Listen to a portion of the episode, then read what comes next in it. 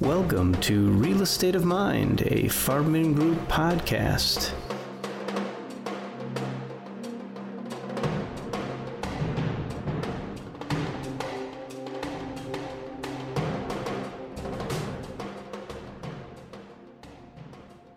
Welcome to another edition of Real Estate of Mind. I'm Andy Gutman on behalf of the Farbman Group, and I have the honor and pleasure of sitting here today to interview James Reid co-chair of the compliance department for Maddin Hauser, one of the most uh, well-established and historic firms uh, in Michigan. James, welcome to the show. Thanks for having me, Andy. Excited to be here, and my children love your kids' books. Thank you. So, James, great to have you here. Uh, for the five people in the world who don't know who Maddin Hauser is, can you tell us a little bit about the firm? Sure. Uh, Maddin Hauser has been around actually for 90 years. Wow. It started with Milton Maddin, and then Maddin, Hauser, Roth, and Heller got together. And we're focusing on a rebrand, where we'll likely be called Maddin Hauser, keeping it simple. And we specialize historically in real estate, but now employment law is our biggest practice area. And we also are a full business law firm where we also specialize in creditor rights, banking, and insurance defense. Very nice. Very nice. Thank you. So, James, you've been with Maddin Hauser since you were a law clerk. That's how you started out. That's how I met you initially. And um, you were always this really nice young guy who um, did great work for us, but you've had an incredibly meteoric rise to the top of the firm, um, doing incredible things. I, I, want you to tell all the listeners uh, how you, you know, how you broke all the rules of of uh, rising to the top and and crush the learning curves associated with it to be who you are today. I mean, it's it's an impressive story, and it speaks volumes about how great of an attorney you are, how caring uh, you are about your clients, and uh, and I'm going to stop talking about that and let you dive in and, and tell everyone about that. Yeah, thanks, Andy, for the kind words. I've always tried to be a sponge, and I greatly appreciated the entrepreneurial spirit Maddin Hauser had by allowing me to have interactions with Andy and other people at Farbman Groups such early on in my career. Uh, you were so kind to welcome me on your softball team. so I was able to play tennis and softball with not only um, you but other clients as well. All right, James, let's stop you there because on the softball team, are you the reason that we were banished from softball for? I, I, may be part of that was reason. That I was okay. on the last team that, that we had. that was our last team. Uh, I learned how to focus on my strengths. Okay and uh, then switched to um, developing relationships through tennis and even running and cycling and other sports. And as well as I was uh, lucky to have the 2008 downturn, although that was horrible for the real estate market and the economy. For someone trying to become an up and coming employment attorney, uh, every company needed someone to help right size the company to survive in that next generation and I was able to get one-on-one client experience directly at a very early on in my career and through all that experience in developing client relationships I was very comfortable going out and developing new relationships. And I think you can't be stagnant and just solely count on word of mouth to rise a firm. You actually have to go and become known and develop your brand. And while our brand was primarily real estate at the time I was trying to explain how we have this great employment team and give me something small, maybe just a, an audit of your handbook or your employment documents or a company training. And by giving clients that experience, I was very quickly able to get a second chance at bat and kind of move that relationship to second base, third base, and what I call a home run is cross marketing that client when they identify needs where they may need other services such as real estate, estate planning, or insurance defense. And that's a great thing. I think there's a couple things that you said that I want to touch on real briefly. One, you know, the economic downturn. Thankfully, it's it's so far in the rearview mirror for most people. Uh, but what a great training ground for whether it was commercial real estate, law, wherever you were at that time. If you could survive and even thrive in that environment, you can survive through anything, and that's I think that's a great learning curve. I always tell our real estate people, you know, you got a lesson that very few people will ever ever get again. So I, I you know, I commend you on not only being able to start your career doing that, but to make it a, th- a, thriving part of your practice during one of the toughest times yeah, ever. Thank you. Those survival instincts, I think, made me become a originator. I didn't always plan when I was a clerk to uh, solely focus on bringing in a bunch of clients and having my own clients to work on until I kind of was forced into it where you have to survive. Right. And you know, the second thing that I think is unique about you, because many times people who um, develop business, whether on the side of uh, you know a law firm or a general business developer, salespeople in general, really focus on just that one branch for the client, and you have this natural tendency and ability to say, what else does the client need? And sometimes it's within your law firm because you're very good at saying, you know, we really should connect you with so and so in the law firm, not as a self serving tool, but in the best interest of the client. That's right. I'm the first one to say our firm doesn't do this area, and here's a referral as well. The, the benefit that I had being a law clerk is actually everyone in the firm was my boss at some point in time, and we had a mentorship program where I had to work in every practice area. So I am able to see the chessboard, and I'm also a chess geek at That's, heart, and that helps uh, advise my clients in the right direction. That's really cool. And the other piece of it, though, is I think your you know your networking portion of it allows you to see beyond their needs just at the law firm, and I know you make it a habit where you connect clients to other needs that they may have. You seem to know everybody in every industry.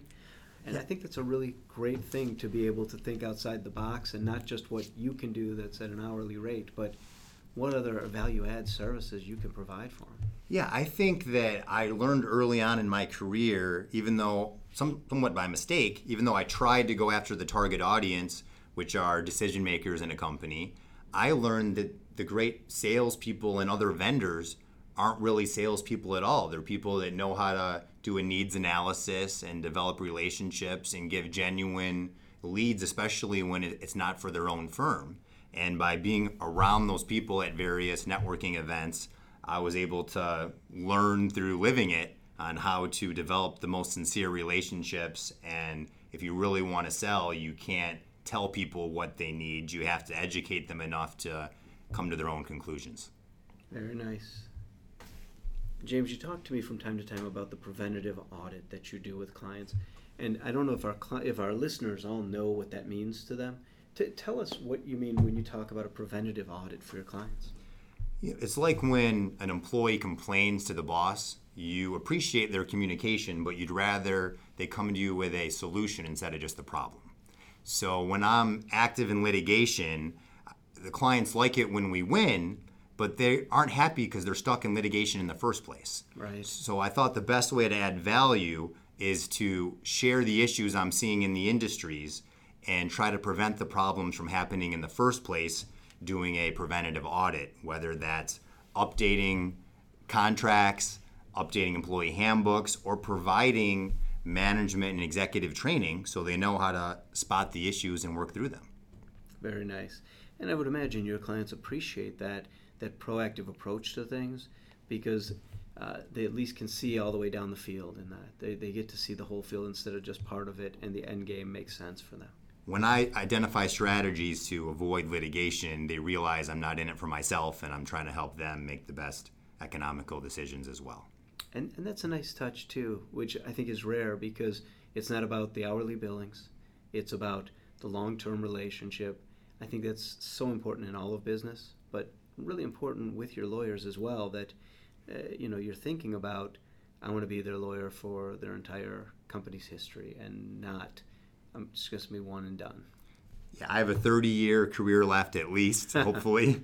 at least. And I would love the opportunity to, to have a positive experience so that we continue the relationship. That's great. So while we're on it, what other hot topics are there in human resources right now that you want to talk about today?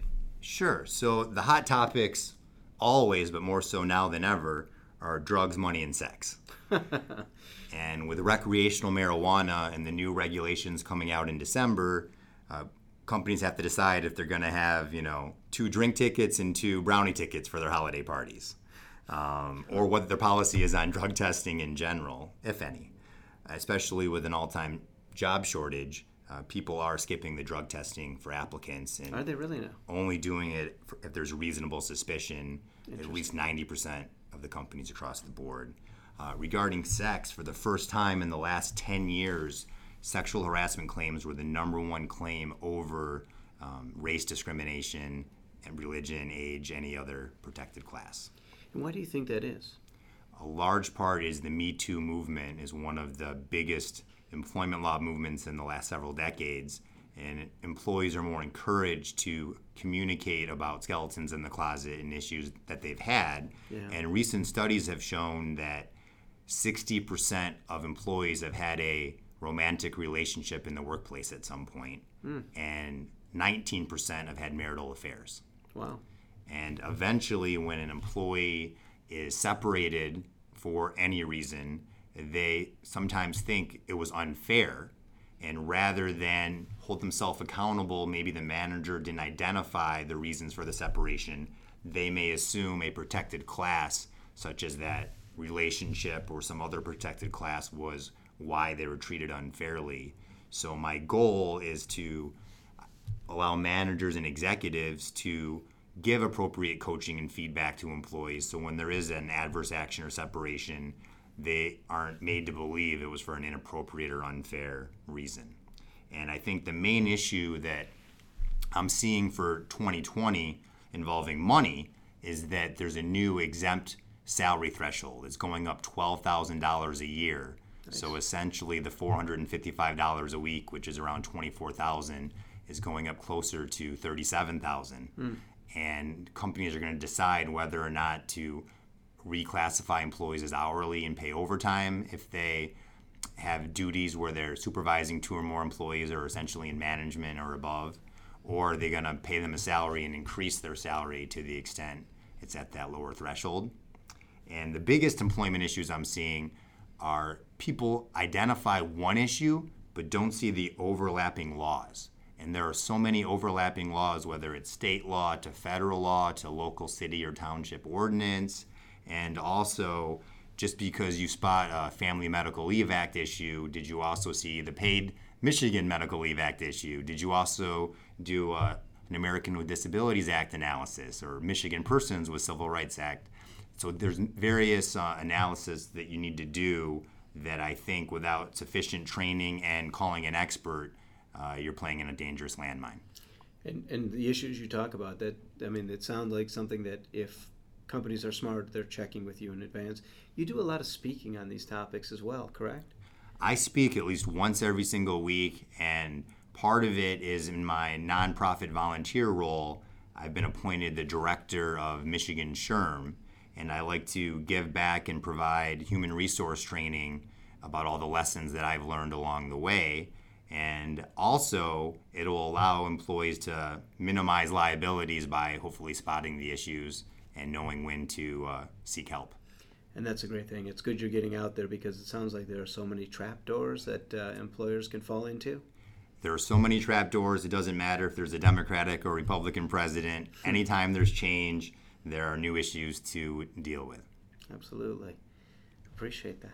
And I just wanted to close by saying many companies see discrimination as a negative, and it is very negative when it's illegal discrimination.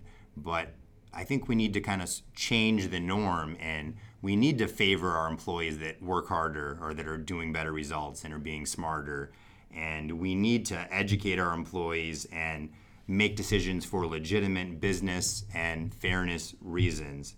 And I think by focusing on the job duties and how to make change, most conflict is actually healthy.